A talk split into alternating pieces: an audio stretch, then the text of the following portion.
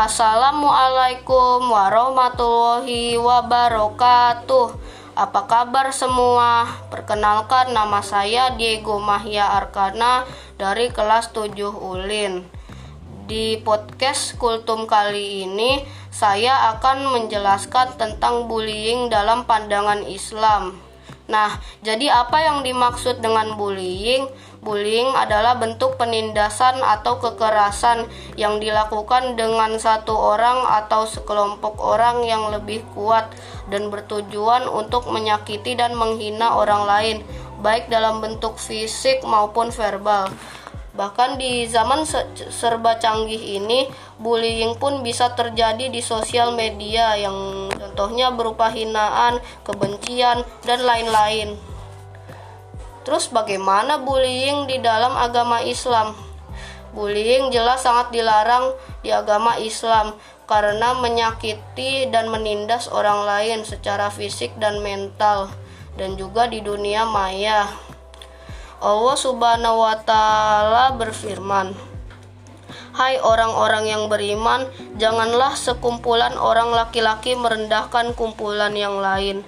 Boleh jadi yang ditertawakan itu lebih baik dari mereka, dan jangan pula suka sekumpulan perempuan merendahkan kumpulan lainnya. Boleh jadi yang direndahkan itu lebih baik, dan janganlah suka mencela dirimu sendiri dan jangan memanggil dengan gelaran yang mengandung ejekan. Seburuk-buruk panggilan adalah panggilan yang buruk sesudah iman dan barang siapa yang tidak bertaubat maka mereka itulah orang-orang yang zolim. Nah, dari ayat itu tadi sudah jelas bahwa kita semua itu punya derajat yang sama di hadapan Allah Subhanahu wa taala sehingga tidak ada alasan bagi kita untuk merendahkan, melecehkan, dan menghina atau apa pun bentuknya, cuma karena cacat fisik, keturunan tertentu, beda warna kulit, dan bahasanya juga.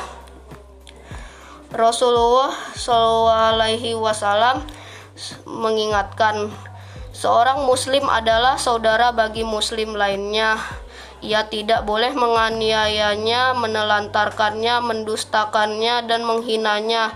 Takwa itu bersumber di sini. Beliau mengisyaratkan dengan tangan ke arah dadanya tiga kali. Cukuplah seseorang itu dianggap jahat bila ia senang menghinanya saudaranya sesama muslim. Setiap muslim itu haram darahnya, hartanya, dan kehormatannya atas muslim yang lainnya. Hadis riwayat muslim. Kalau bullying memang jelas dilarang oleh agama Islam, tentu saja kita sebagai orang muslim tidak akan mau menjadi pelakunya.